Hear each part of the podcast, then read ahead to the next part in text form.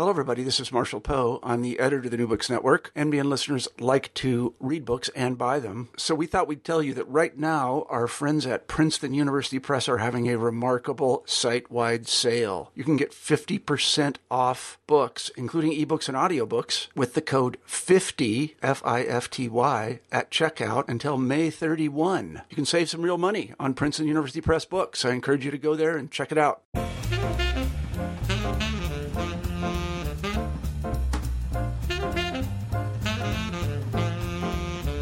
Hello and welcome to the New Books in Theater podcast. I'm your host, Matt Freeman.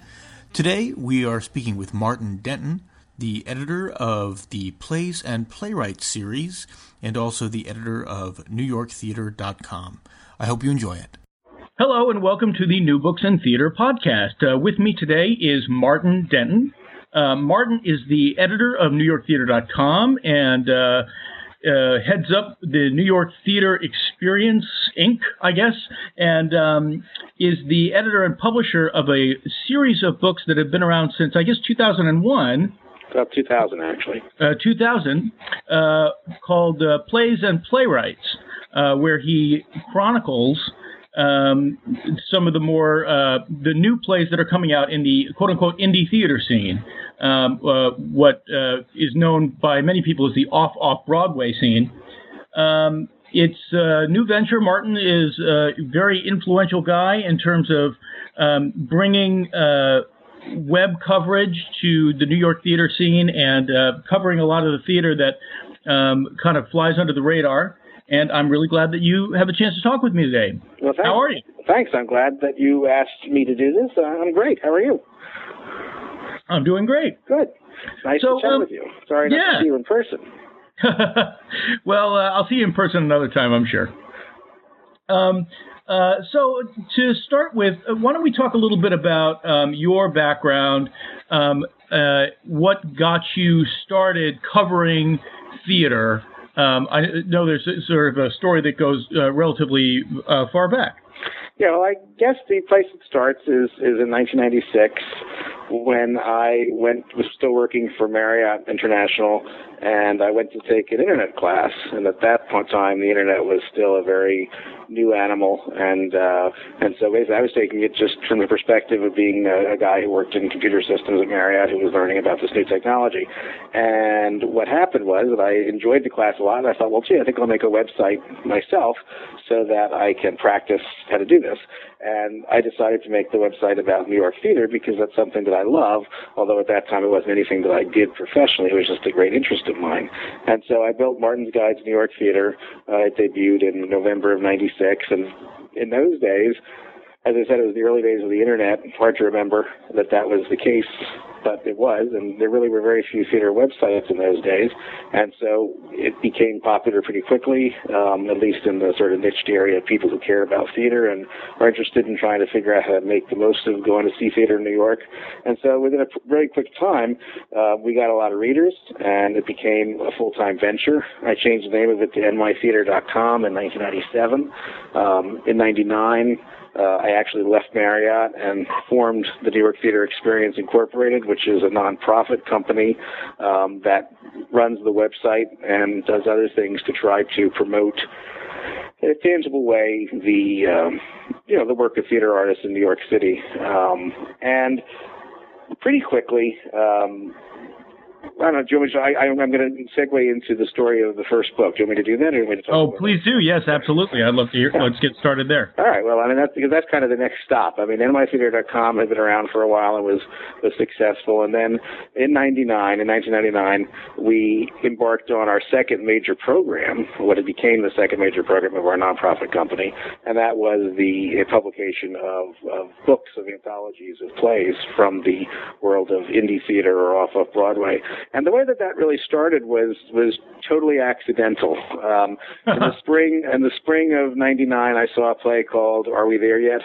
at the now defunct Synchronicity Space on Mercer Street in Soho, and it was a really nice play. Really enjoyed it. And on the way out, I remarked to our managing director Rochelle, uh, who had seen, seen the play with me. I said, "You know, that was really a terrific play, and somebody ought to publish it because otherwise it will be lost." The nature of the beast in, in the world of off off Broadway is that after 16 performances in the showcase code production, the plays pretty much disappear, and unless somebody publishes it, it's pretty much gone forever. And so I just sort of had this passing remark, um, and then months later, at the end of '99, I said to Rochelle. I don't know why, but I did. I said, remember when I said we should publish, or are we there yet? We ought to publish a book. We should publish a book of new plays from off of Broadway.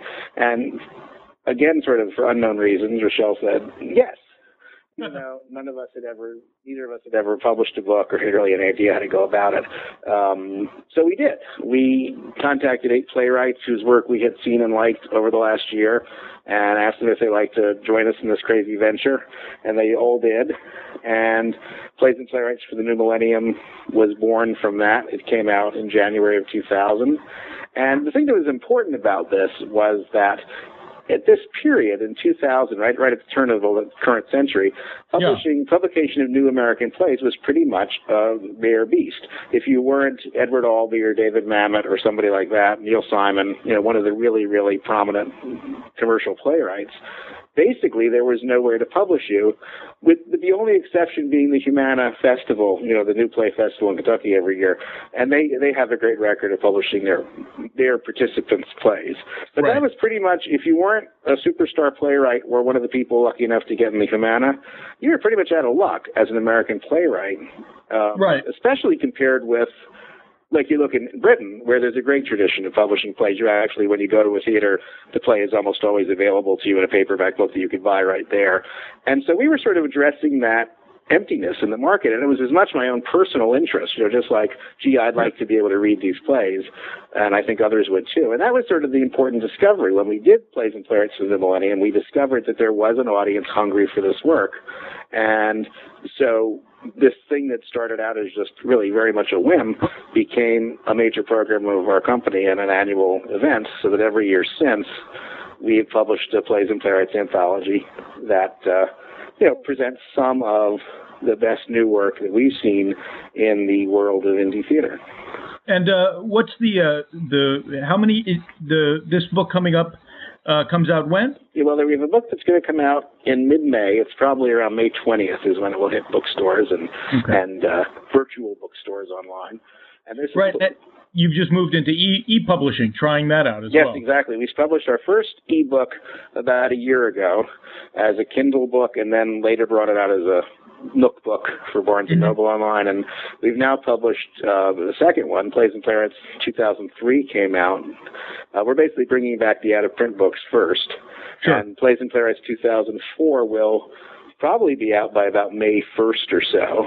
Okay. And then the new book, Plays and Playwrights 2011, which is our 12th annual volume, is going to come out simultaneously next month as both an ebook and a regular print book, and that's the first time we've ever done that. And we're really really curious to see how that works out because yeah. you know you never know. What's nice about the ebook publication is that because the costs are lower, you know, we don't have to buy paper and books and things. You know, there's no right. there's no money out the door. No physical thing. Exactly. We're able to, for the first time, offer the the playwrights are included a royalty. We used to just provide them with uh, with copies of the book, but now we can provide them with cash royalties uh, based on sales, which I think they really like and sure. we're happy to do it because um, you know we want that's always been the goal of the series. I mean, one goal has been just to get the work out into the world, and we've been uh-huh. successful uh-huh. doing that. But it's also definitely to try to support these playwrights in, in some kind of tangible way, and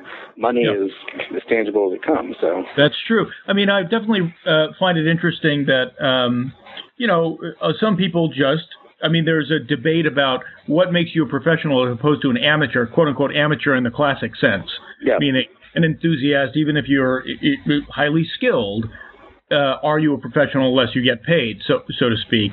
Um, and obviously, there's a lot of people working uh, who, you know, there's just not capitalism doesn't work for the arts in the way that I guess most people would like it to, and uh, and so sometimes you find that people are working at a very high quote unquote professional level and not really seeing an income stream. Do you have any opinion about what do you do you make a distinction between amateur and professional? Do you think about that?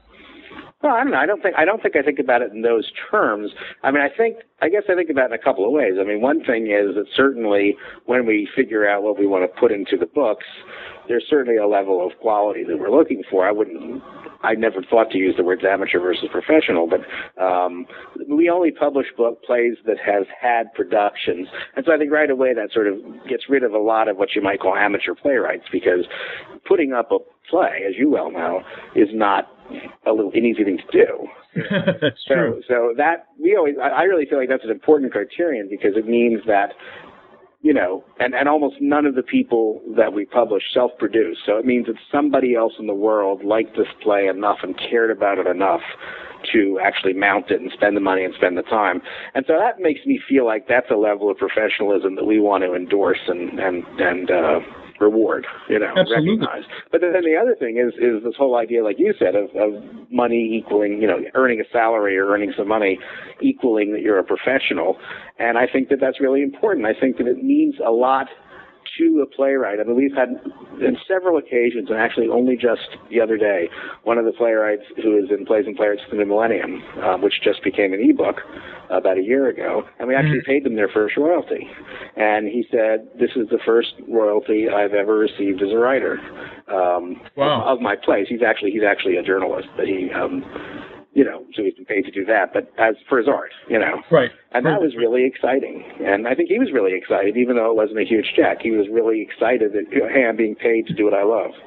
Uh, yeah, absolutely. Um, so uh, when you make a choice about what goes into the book, um, uh, what's the criteria that you, you? I mean, is it just intuitive? You, I mean, you see um, lots and lots and lots of theater. Um, do you see everything you choose? Is some of it on recommendation? Well, Or do you, uh, or, or does the criteria sort of change? Or you could, you could cut this. The only play that I've ever published I didn't see first was yours. Um, and that's because we love you so much and we trusted you. We love the play. And, and it was Right. not, it was a 9-11 thing because the play got canceled. I mean, isn't that why we didn't see it? Because it was going to uh, happen. no, no, it it, it went get on. post- It got, it was hard to get to or something, wasn't it? It was just really cold. it was Is that October. the reason why we didn't say? I knew there was an important reason why we couldn't go. Uh, Well, um, yeah, I mean, well, full disclosure, I won't cut this. I think people should know. Obviously, you, you did publish me. Um, full disclosure to uh, people who read or uh, who read the book and, and who are listening to this. Um, and my play that you published, it was my first publication of a play.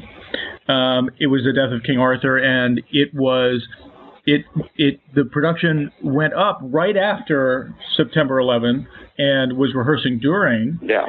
and uh, we actually the, the Times actually sort of scolded us for not realizing how cold it was. Yes. So that might have made it hard to Yeah. come out and see. But I appreciated that, and um, but for the most part, you do. You Yeah, do- I mean the rule is we have to see it. I mean we we, we did make the one exception in your case, but we've we've been tracking its progress, and I- and and so I feel like we we we didn't make a mistake. I don't think we messed up on that one. well, well, thanks. But but the rule is that we have to see the play in production, and the other sort of official criteria are that it's supposed to be the first publication for the playwright, because that's really the key ingredient of what we're trying to accomplish. If if a playwright has already got a publisher, then that's great. We're happy that they do. That's not our job. Our job is to bring playwrights their first point of publication, to, you know, to really try to bring them to the next level. Basically, I always say we take people from being a completely unknown playwright to being a completely unknown published playwright.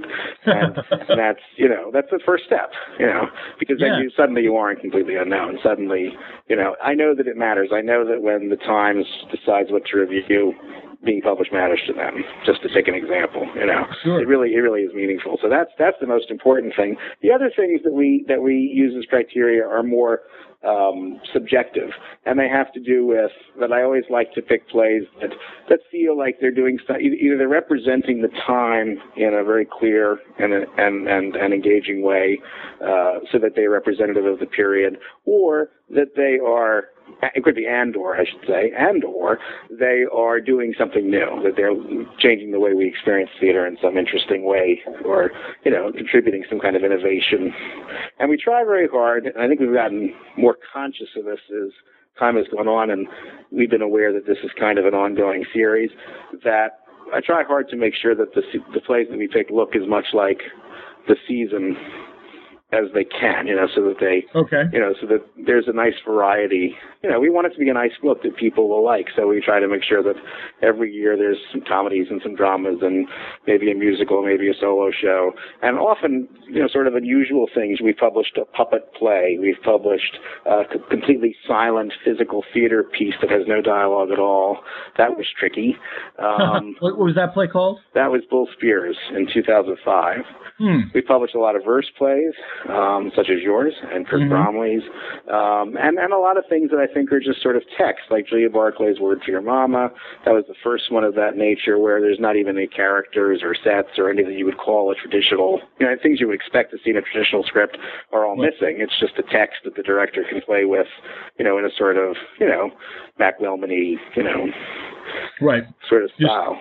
Yeah, that opens itself up to being interpreted by the director. Exactly, and, that, and the thing that, that I find interesting is that very often in a book where that'll be the play the play that gets done the most because directors are really looking for that kind of material that they can play with Sure. more than just a fun traditional two act you know play. Although we publish those too. I mean, again, we try to publish the spectrum of of everything. We also try to be conscious without quota system.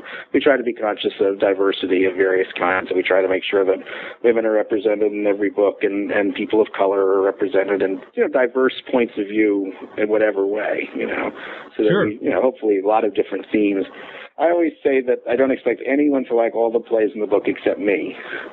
Um, but that ultimately is what it comes down to in the end is that I, we don't publish a play that I don't like. We've certainly, over the period of time, come across plays that I thought were technically swell, Mhm. but I just didn't care for the subject matter. I didn't like, you know, it just did rub me the wrong way. It's a purely personal, idiosyncratic thing, but That's it's one- my book. You Right. know? Yeah, absolutely. That's one question I do sort of have for you is, do you feel like you come to at this point? I mean, you you've uh, been involved in in the indie quote unquote theater scene, and I, I do want to discuss that term a little bit, and also uh, seen so much work. Do you feel like there's uh, an aesthetic you prefer, something that when you sit down and you're watching it, um, you, you know you're going to like this, or do you try to just sort of say, okay, what am I looking at, and how does it succeed on its own terms? I mean, you must have, you know, your own taste. I mean, how do you, what do you think? Uh, what do you think you bring to the table as a as an as a viewer?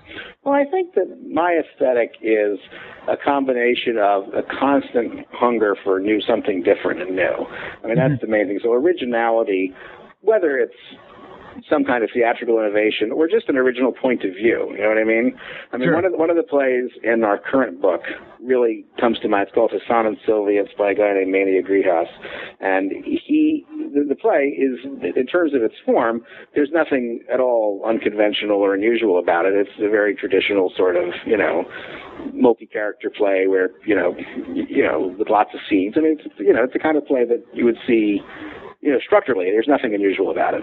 But what I loved about it, and the reason that I chose it, is because it looked at its subject and the world in a way that I'd never seen really in any art, because it's basically a play that in a very loving but unsentimental way exposes how everybody is a whore on some level. Fascinating concept. Yeah. Um, and, and true in its way. I mean, a way of looking at the world that I thought was smart and interesting and that you don't see. You know what I mean? Right. Yeah. and and not you know and I'm using the word whore because That's the wants- word the playwright yeah uses. exactly but I mean but it's not there's no judgment and that's what I love about it is that he hmm. was able to take this subject and say here's something true about humanity and I'm not judging it I'm just presenting it as another way to look at a situation you know Yeah. and those are the kind of plays I think that appeal to me the most, where it's just a, you know, that- where I leave the theater and it's like, wow, I had never, you know, I'm, in, you know, I've been seeing lots of stuff over all these years, and here's something that I just haven't come across yet. Yeah. So those are like the top things. The other thing, I mean, I love things that are, sinc- I don't like cynicism. I don't like meanness. I don't like gratuitousness. That cuts out a fair amount of uh, of uh, off off Broadway. Uh, sadly, I think it kind of does. Um, But you know, all that said, one of the things that we that this is developed into is it's definitely an important way for us to try to bring forward talented people that we think need to be brought forward. And so, you know, we rely a lot on our colleagues and friends, or the people that review for us, and just people, people like you, people that we've gotten to know, other playwrights, to help mm-hmm. point us to say, hey, check out so and so because this person looks really talented and they're just at the very beginning of their career. And I make a point of doing that um, right. and seeing people and saying, hey, here's this person who, you know, maybe they haven't written the perfect play yet, but they need to get some attention. So we're going to take their play and sure. put it in the book. One question I have for you, uh, uh, you know, um, is obviously you the the site and the the books in a way are a way of sort of reviewing the work in a professional way to sort of to to give the work feedback to be a critic. And um, but you also the mission of the organization is to be an advocate and there's an advocacy level as well. So how, a lot of journalists, uh, quote unquote, or even you know editors for magazines or what have you, are very very careful not to blend advocacy and journalism. It's sort of a or or that's a controversial thing to do. If you're going to blend advocacy and journalism, uh, you better have a good reason for it. Or you know, you or, uh, journalism is supposed to be as, as objective as possible, and critics try not to get personally enmeshed in the uh, in the work that they're responding to. And that's really not your posture, uh, as far as I've been able to tell. Um, how do you sort of reconcile those things? Do you ever um, are you are you ever sort of questioned on whether or not you are uh, you know uh, objective, or do you feel like it's not really your role to be objective? Well, that's you know lots of good ideas there. You're so smart. Um, uh, let's try to sort it out. I mean, one thing is I think that from my perspective, the journalism and NYTheater.com is the, the, the pure objective reportage, which is the listings, which is the, the main part of the site that people read actually in real life. I mean, we oh really? Yes, we feel like. I mean, I, it's always important to keep keep track of that because the reviews take more time per show by far and feel personal and we love them. But in fact, what most people come to the site to do, like half of them, just come to look at the listings and see what they're going to see tonight, you know, and or tomorrow when they or when they come to New York. And okay. and that's the, a really important goal of the site, and it's really important that the goals of journalism, you know, like accuracy and correctness, be met because people rely on that information. And I think of the reviews as being just a wonderful feature on the site that you know, as it as as the site has grown, we've invited lots of people. And again, you're you included every once in a while. You will contribute a piece, um, mm-hmm. and lots of people who know uh, know about the theater, who are theater professionals, uh, who can speak knowledgeably about the work they see. And to my mind, you know, my reviews and their reviews are all just somebody's opinion about what they saw, designed to hopefully stimulate some conversation, provide enough information so that somebody reading it can figure out if they think they might want to spend the time and money on the show, and no more. I mean, I don't look at us as tastemakers or leaders in in you know trying to figure out you know what's going to be a hit or what's going to be successful. It's just a conversation. When I write a review, if I know the playwright or other artists, which is a lot of the time, yeah, it's always a conversation between me and them. I mean, I don't know if you've ever noticed that, but I mean, I'm writing to you if I write review one of your shows, right? And right. the only person that I really need to read it is you. And it's not so much to give you constructive commentary. I'm really just trying to say back what I heard, because that's what I think is important. I mean, there's a lot of different things going on. One right, of the yeah. contributions I make reviewing somebody like any of the authors that I've published, you or Kirk Bromley or anybody that we've published it who who does a lot of work, um, that I've pretty much made a point to follow everything they've done because I think they're important artists. It's really kind of a contribution to his, to history more than to journalism. You know what I mean? I'm trying to create a body of here's somebody who's been here watching this artist grow right. um, who got there earlier than anybody else, probably, right. and so has a very different perspective. So I, I think that that informs a lot of my reviewing. I think. So it's sort of to to because you've seen the the work, you're not coming at uh, any of the the the work that you're seeing as a blank slate. Uh, now that could be true of, let's say, a you know Time Out. I'm sure uh, David Cote over at Time Out who's the editor of uh, the theater at Time Out in New York City, um, you know, he's uh, very familiar with a lot of the people that are working off off and is a, probably personal friends with some of them. But I, I do notice that he, he kind of goes out of his way not to review the shows of the people that he knows, you know, because that's sort of the professional standard and, and, and good on him. Um, yeah, yeah. I mean, I, I think there's, yeah, I think that's good. It's just not what I do. That's just not what you do, right? It's you just view yourself doing uh, doing something else. Yeah, because um, what you asked about, and I, I want to get back to the point is, I mean, I mean, I don't know. I mean, advocacy always feels to me like it might suggest something political, and I don't think of us as particularly ultimately political, except in that abstract way that everything is political.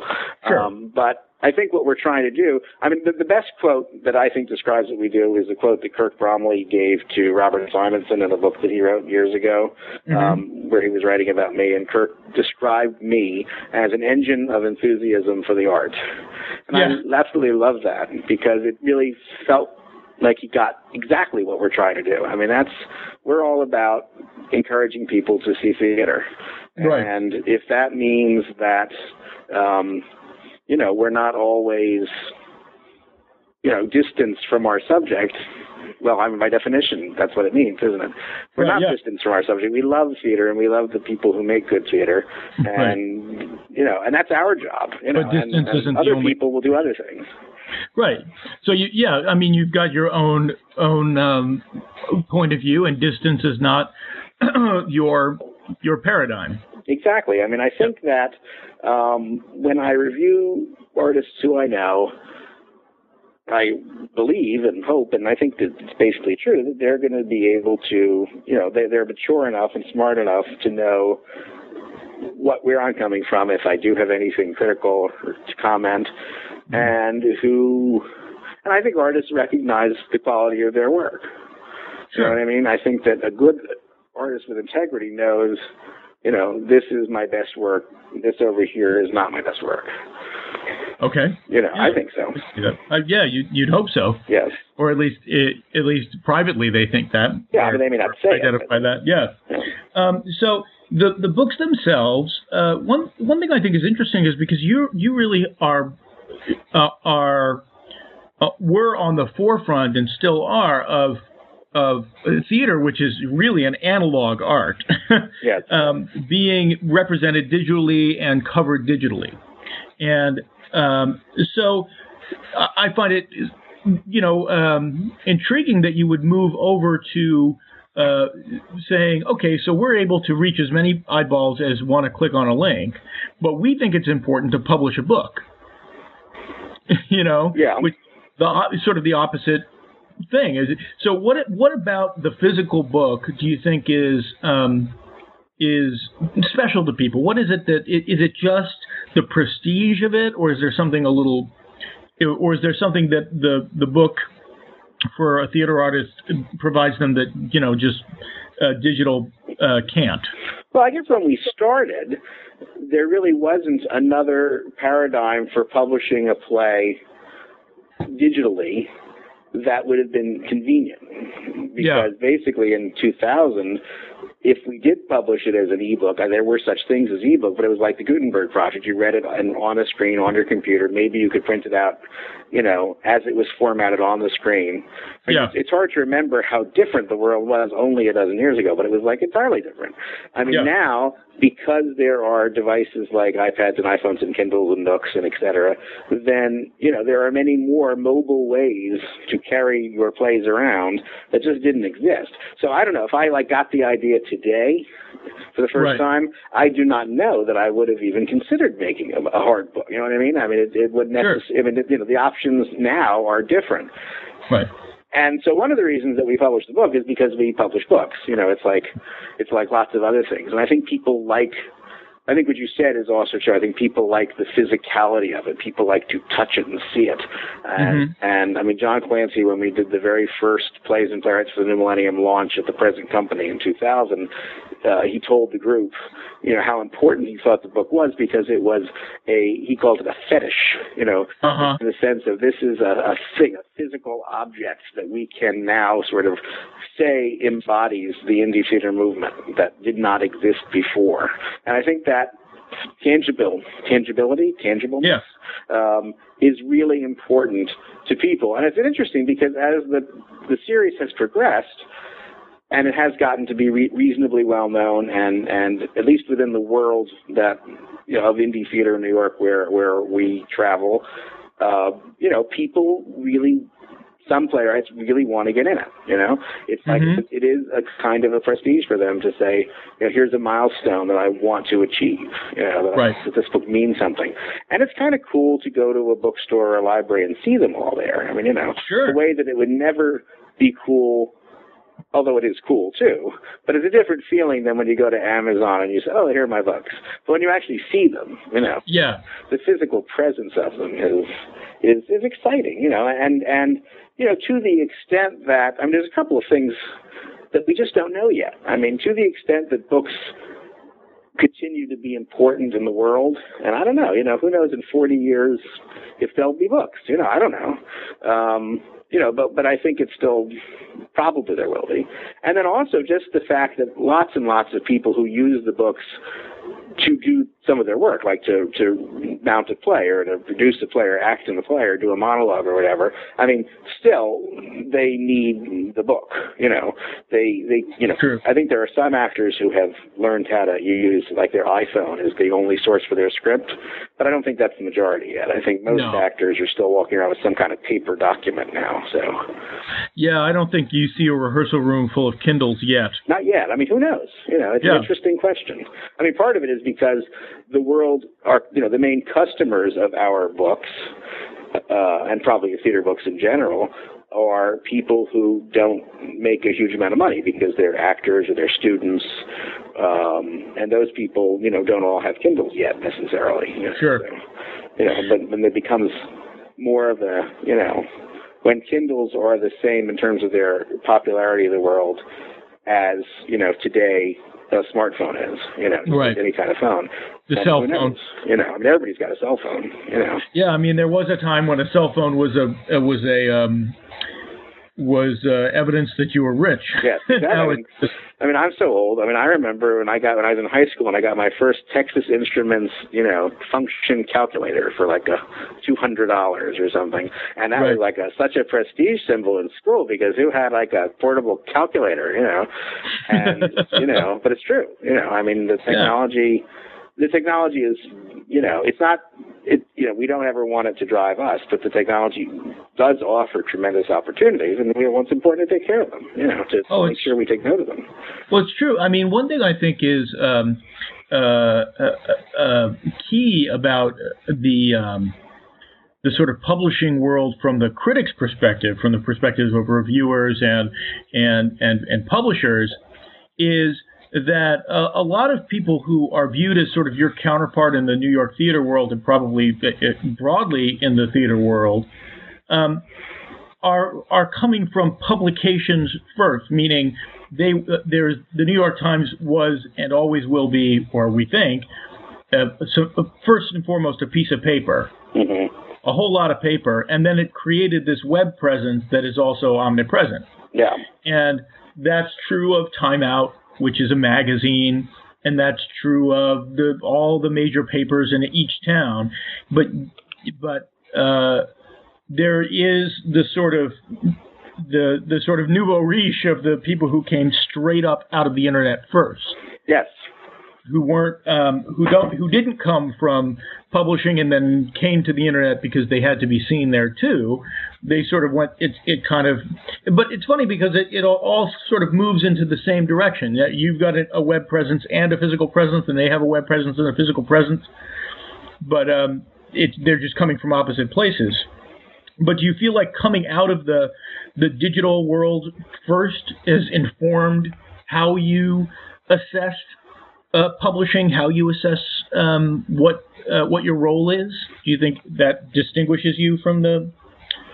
Well, I think uh, yeah, only I, I don't I don't I really don't think so, but I think I mean I think indirectly. I mean I think that the way the the the, the thing that mattered was in, in in how it all came out was that what I learned when I started doing the online website, you know, the nytheater.com, was that the important place for us to make our contribution, and there's two sides to that, where we could be noticed and also where we were doing the most good, was to focus on the world of off of Broadway or indie theater, because mainstream publications that weren't on the, you know, that, that were in newspapers or magazines didn't pay attention to that stuff. And so, you know, there were, you know, it was a way that we could be, become more prominent in the community, but also it was a way that we could help people that Right. weren't getting any notice. And I think that was the lesson that I applied to the book. I mean, as I said before, it's always about trying to get emerging artists some recognition for our for our books. And I mean, that was the important thing. I mean, if when when David Mamet makes a new play, he's on his own to get published. He doesn't have to come to me Right. and he probably will get published. And even you, at your stage in your career, you've got a couple of, of firms publishing your work now, and that's why I'm not, you know, you, you don't really, it's not important for me to publish your plays anymore either, or anyone else who's reached the stature you have in, in the profession. Mm-hmm. We're constantly focusing on the new people Right. because they're the ones that need the attention. I mean, it's so They need it. hard to get paid attention to. And what I, I think is is um, kind of uh, cool is watching the the window between um, you publishing someone and they're getting more attention getting shorter. Uh, I I noticed, um, uh, you know, like Mac Rogers with Universal Robots. Um, he, you know, it, it wasn't long after you published that that play that um, uh, he got very uh, uh, great praise for viral and started getting a little more attention and and and uh, around town broadly for being uh, very good at what he does. And and Josh Conkel with Milk Milk Lemonade which is now being produced all over the country. Navarro think- was all Trumbull, though. I mean, let's not let's not not give My- credit where it was due. You? Matt, Matt Trumbull is an actor, yeah. Uh, but uh, but Mac's a, a brilliant guy. But um, uh, Josh Conkel, um, when did you uh, publish um, Milk Milk Lemonade? That was last year's book. That was in 2010. Right, So we last- really we caught him sort of right on the rise, and it was interesting because Yeah. he was somebody who, um, you know, it happened. It, it, the the other the, the, the attention that started to follow came really right even before the book came out. I mean, he was really getting noticed, and Mhm. it was really. You can ask him if he agrees, but it seems to me, from things he said and the way he behaved, that it was important for him to be part of the book. That he wanted to sort of be in the group, you know. Yeah. the- you know, not not I group is not the right word. To be to be part of the little history that we've started with the book. If I could, don't sound too pompous there. No, no, no, no. It's, I, no, I, I wouldn't put. I wouldn't. We wouldn't be talking to you if we didn't think it was important. Um, oh, so briefly, you also had uh, added a um, sort of an, uh, a summary of the year to the back of the, the book. Now, you only did that for a few years. There was a sort of an almanac, a theater almanac for what went on in Indie Yeah. theater. Um, do you want to talk a little bit about why you brought that in and why you discontinued it? Well, the reason we did it was because, I mean, basically what it was was it was a directory of all the new American plays that appeared in New York that we knew of, because I would never ever suggest that we cut them all. Right. Um, but it was a lot of them. It was a pretty good effort, uh, and just to try to provide a record of them, because the main reference material that exists in the theater world. I mean, there's basically two references in hardback, you know, in, in print, and one of them is the Best Plays series, which has been around since, well, really started in 1919, but it went they did some back dating and went back to 1894, and then the Theater World series, which started in 1945, and those are both chronicles of um, all of the activity in American theater conceptually. They started at a time when you could do all of American theater by just covering everything that happened on Broadway, and then you'd pretty much be done, you know. Right. And that's no longer true. The response of the best plays books has been to try to make sure they cover as much as they can across the country, which is a huge, tall effort. And that happens at least a few, you know, it's, it's less true now, but it was definitely at the time that we got this idea, it was definitely at the expense of the off off Broadway world. That off off Broadway was getting only about 10 pages in those books. Um, Sure. And yet contributing something like 90% of the new plays, even though most of them were not well known.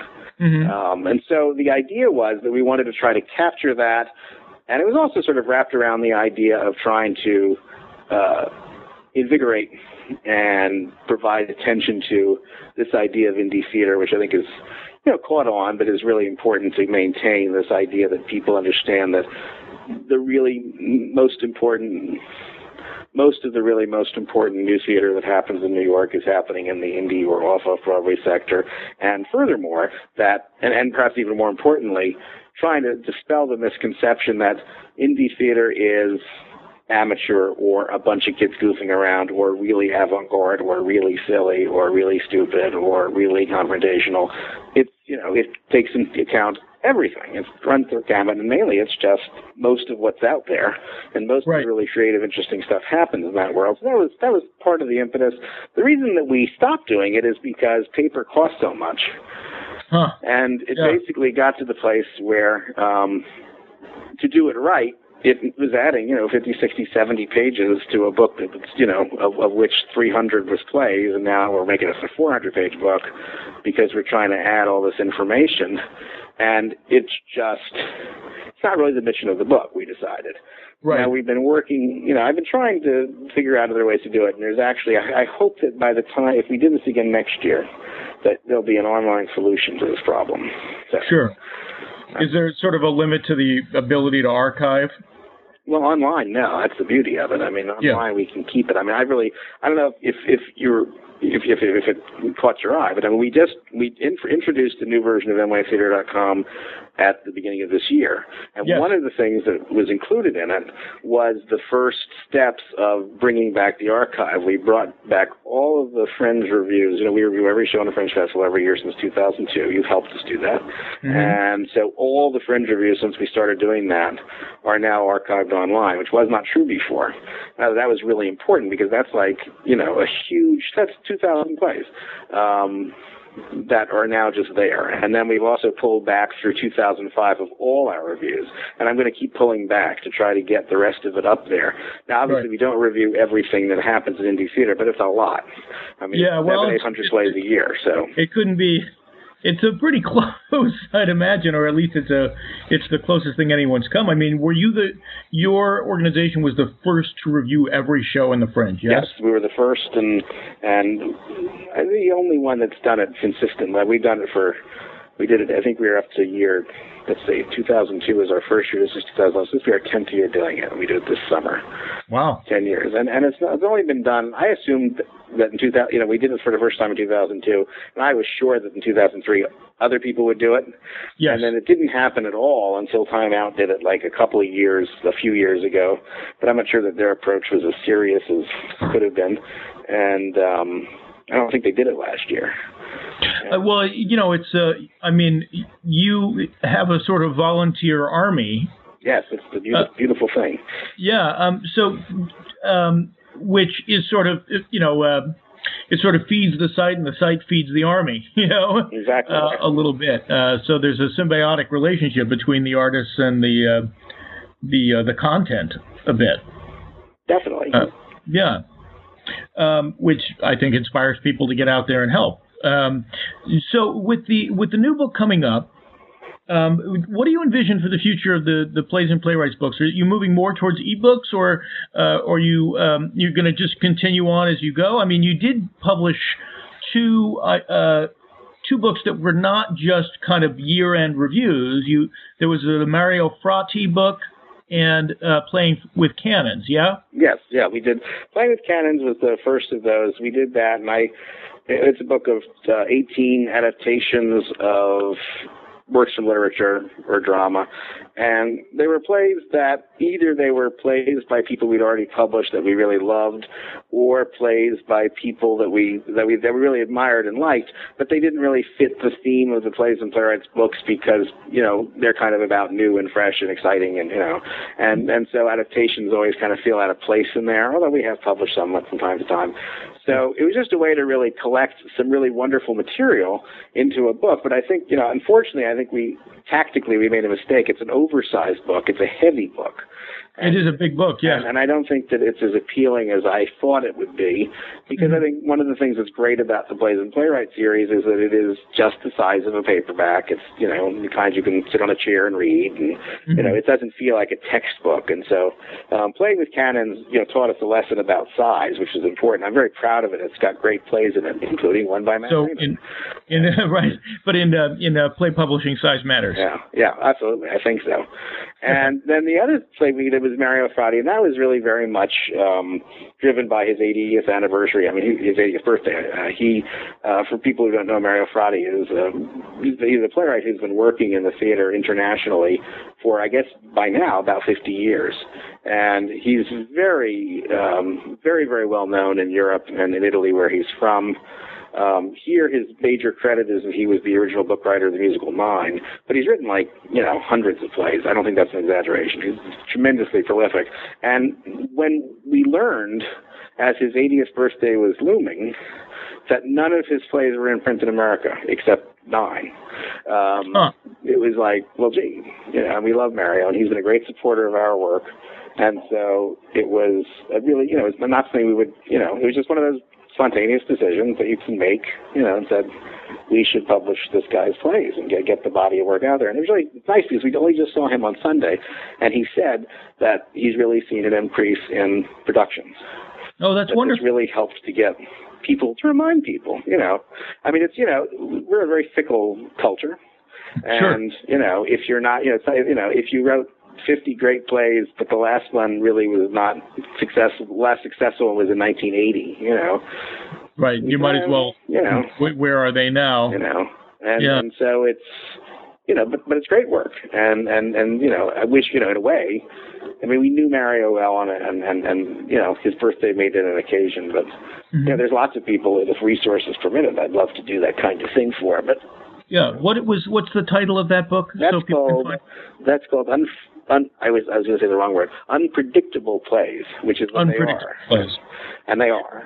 And, do, and well titled. Um, do you have uh, plans to? Uh, I guess my question is, uh, you know, I mean, maybe you can't anticipate this, um, but do you have plans to, to branch out into other kinds of, you know, publishing anthologies like playing with cannons of, of different themes, or, or are you sort of happy, uh, you know, uh, with as the books as they evolve, you've constantly got new uh, writers to to publish the thing that we're trying to crack next, and and I think we're close to cracking it. I think mm-hmm. that in, you know within months something will surface, mm-hmm. but it's nothing ready yet.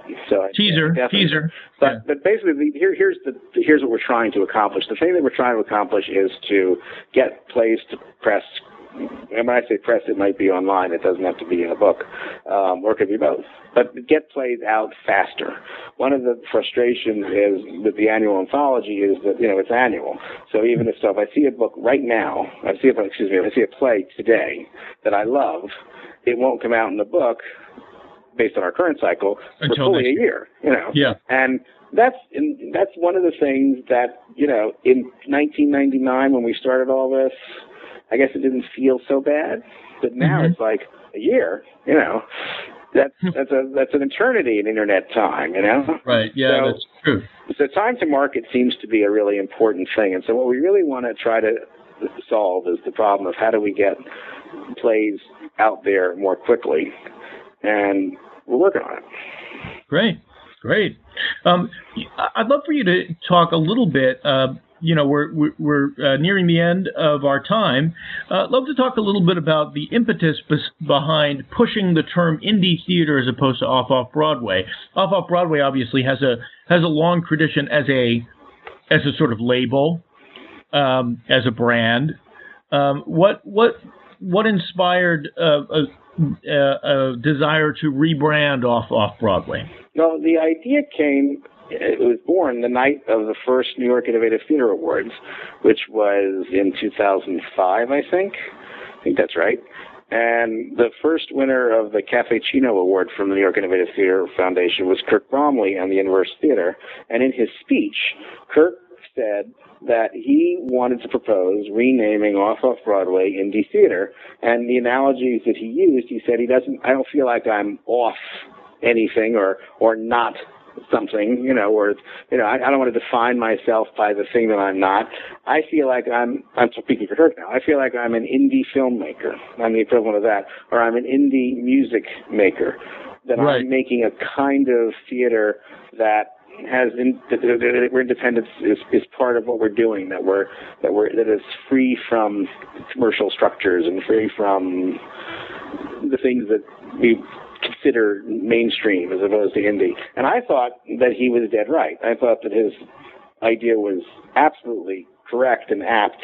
And have I, without really knowing it, I mean, he sort of made me realize that to call this part of the theater off off Broadway, I mean, I, it's meaning it, it only is only meaningful in a contractual manner. I mean, what off of Broadway is is a thing that unions like Actors Equity define, and it mm-hmm. defines places where you can perform and the contracts under which things can be performed. It doesn't really. When it started in the '60s, the off-off reflected anti-establishment the way that a lot of what was going on in the 60s was you know anti-establishment and so it was a badge of honor but now i feel that off off Broadway is considered to just be, you know, kind of what it sounds like, not Broadway, you know, not even off Broadway, but like so far off Broadway that, you know, and that's a joke. You hear it all the time, you know, we're off, off, off, off, off, off, off Broadway. Uh, right. And it doesn't really mean anything. It, it does frame the art that people are creating, to my mind, in a negative way. Indie theater is a mm-hmm. positive way to look at what people are doing. And I don't think that indie theater is necessarily narrowly constrained to being off off Broadway contractually. Yeah. Um, it's lots of things that I see in lots of different theaters for Lindy, and lots of things I see in off off Broadway theaters don't. So right. it's one, really yeah, a state of mind. If you felt, yeah, if indie was, if it was, uh, if it was just a rebranding of off off, or if you feel like it's its own aesthetic, its own, if it has its own flavor. I think it does. I mean, I think the thing that, to my mind, I mean, there's a couple of ways to look at it, and it's I mean, I mean, I think principally it really is a price point term. That okay. indie theater is theater that people can afford, in contrast with most of Broadway and off Broadway, which unless you get some kind of special or something or go to the mm-hmm. TKTS booth, you, you probably can't afford, you know, because it costs hundreds of dollars. And right. what's important about that is not just not that you can afford it, but the fact that that was the computer speaking. But that what's important is that people that I think there's a lot of people who do not know that there is theater that they can afford to see. And here's a story to illustrate that. When when Godlight Theater Company did a production of Slaughterhouse Five a few years ago, 5090s, 59s. Yeah. It reminded me that I didn't have the book, so I went to a Borders to buy the book. And so I got my copy of Slaughterhouse Five at the counter, and the young man, you know, probably about 23 or something, uh, standing on the counter said, "Oh, I love this book." And so I said, "Oh, you know, there's a play of this book right now." And he said, "Really? I didn't know that." I said, "Yeah, there's a play." He said, "Well, that probably costs like $130, right?" And I said, "No, huh. it's like $20." And he had no idea. And I think most right. people have no idea. I mean, we in the theater world, we know it. But the average person, when they think of theater, they think of Les Mis or or um, Jersey Boys or Mamma Mia, and they know it costs a lot of money. And they don't realize that there's all this cool stuff like Vampire Cowboy shows and Blue Coyote shows and, you know, Crystal Skillman shows and, you know, you name it. You know, sure. stuff that, you know, isn't. The brick I have to mention the brick contractually. Yes, I'm the sure brick you do. theater in Williamsburg. Yeah. You know, but stuff that's not stuff that's that is genuinely fun and cool, and also you could actually afford to go to. You know. Yeah. That it's not like a, a you know a week's salary by the time you add in the babysitter and the meal. You know. But sure. it's really just not that much more than a night of the film, you know, a night of the movies. Yeah. And and that's what we're trying to get people to do. I mean, I mean, it really surprises me. I'm, I'm I, if I, this is, I'm sorry if I'm going off on a tangent, but you. No, no, I want. No, I'm, I'm curious. It surprises me how people will spend whatever it costs to go to a movie, fifteen dollars or something nowadays. I don't know, um, or whatever it costs to go to a band, you know, at a, at a club, without sure. thinking about it. I mean, without blinking an eye. You know, oh, there's a new movie. Okay, you know, oh, it got terrible reviews. That's fine. You know, but right. for theater it's like if it doesn't have like testimonials and you know people like swearing it's good, people won't go, and it's often cheaper, you know. But I mean, people there's some kind of weird thing that oh theater that's gotta I I couldn't possibly spend twenty dollars at the theater unless I knew in advance that it was the best thing I'd ever seen. I feel that all the time. I feel that there's this crazy weird thing, and we have to break that because yeah theater is just this other fun way to spend a night out. Sometimes it's earth shattering. Like Most of the time, it's like not. It's the, the liveness of it. Do you think the fact that the performers are in the space exactly. with you? Sometimes I wonder if if if uh, what we're experiencing is just the anxiety of being in a room with other people, and it's a little more exhausting and, and taxing to watch other live human beings do something we don't enjoy than watching a, a two dimensional screen do something where you could just eat your popcorn and walk out. You know. And, I mean, I mean, you, you probably are right, but to me, I mean, the especially as the world gets less and less less and less connected as it gets more and more connected. Uh, that wonderful paradox that we live yeah. in. You know, where you, where everyone, where you stand on an elevator and everyone is on their iPhone. Um, not holding the door open as a result. um, you know, connection is really important. I mean, it's really important for us to gather. I mean, the best definition that I ever heard of theater is Chris Hopkins, who was in our first book, who said that for him, theater was an exploration of this phenomenon where a whole bunch of people gather in a room together and some of them act weird, and we try to figure out why. And I mean, that's a really fundamental thing to have to do, you know, to Yeah. gather that way and to have that communal experience. When that experience, when it's good, as it is a lot of the time, such as at a Matt Freeman play, is the best experience that I know of. I mean, I honestly, I mean, I'm not just saying that. I mean, that's what I truly, that's why I do this. yeah. Because when it happens, there's nothing like it. Well, that's that's uh, fantastic, and I, I really appreciate you talking with me today. And I, I know that um, uh, there are a whole lot of people who have been um, helped and uh, inspired by the um, the the books that you publish uh, and the uh, the work that you do. Um, so, uh, could you remind everybody again when the next book is coming out, and maybe talk about some of the plays in it and playwrights who are in it? I would love to do that. Thank you. That was very nice what you just said, by the way. Oh. I appreciate it. Good. Okay, so Plays and Playwrights 2011, 2011 is coming out in mid-May. It's got eight plays in it, and I'll remember seven of them. Um, no, I'll try to get all eight. Okay, the plays in this book are uh, Fault Lines by Rebecca Louise Miller, which is. Do you want me to talk about say what they are a little bit, or? Uh, feel free, yeah. Okay, Fault Lines is, is a story about um, a reunion of three women who are probably around 30 years old who have not seen each other at all, probably practically since an event that happened in their childhood that changed their life, and you'll have to read it to find out what that was. That's our Great. that's our hook. um, it's a fine, fine play. She's it's her first play, and she's a very it's amazingly mature. Um, and really wonderful writing. I mean, it's really just a terrific, a terrific piece. So that's the first play in the book. The second play is uh, Postmodern Living, which is by Richard Sheinmel and Clay Zambo. It premiered at La Mama. It's this, actually the second in a series that's called Modern Living, and it's about a performance artist who writes plays about his life. Um, not unlike Richard Sheinmel, who wrote it. Um, And this play has two parts. The first part is about just a Christmas celebration, and I love that because it's a play where nothing happens, but everything happens, if you know what I mean. Sure. Um, there's no real plot, nothing really occurs. And then the second one has more of a plot. It's about the, his, her, his mother's discovery that she has breast cancer, and so it's a Ah. very, but it's not, you know, I made, I might have made it sound bad. It's it's it's serious, but never not funny. I mean, it's it's a it's the kind of play where you'll laugh all the way through. It's got some songs in it, really lovely piece. Uh, third play is called G.I. Joe Jared, based on a really bad date, which is a comedy by Amy Whitting, and it's a delightful play about uh, two two young women who meet at a bar, and one of them is meeting her online blind date, who turns out to be a, a fellow whose talent is that he reads tarot cards. And Huh. It's it's pretty funny. It's a cute story. Sounds cool. And then the next one is uh, what's number four? Number four is Love, Lo- Love Me, Love Me by Jason S. Grossman, um, which is a really it's it's it, it is an absolutely it's just a funny, fun story. It's the kind of play that if there's any God, um, a whole bunch of movie producers will be optioning it after they read it because Oh, really? it would make it's just it's just a you know I, you hate to use words because they sound cliche, but it's a feel good romantic comedy. It's just this about a guy on a search for his soulmate, and you know. I don't think it's spoiling much to say he finds her, you know, but it's, you know, the adventure, you know, over a couple of years. And it's just a fun. It's just a. It's just. It's got a lot of heart. It's just a fun, fun play, and very funny. He's a very funny writer.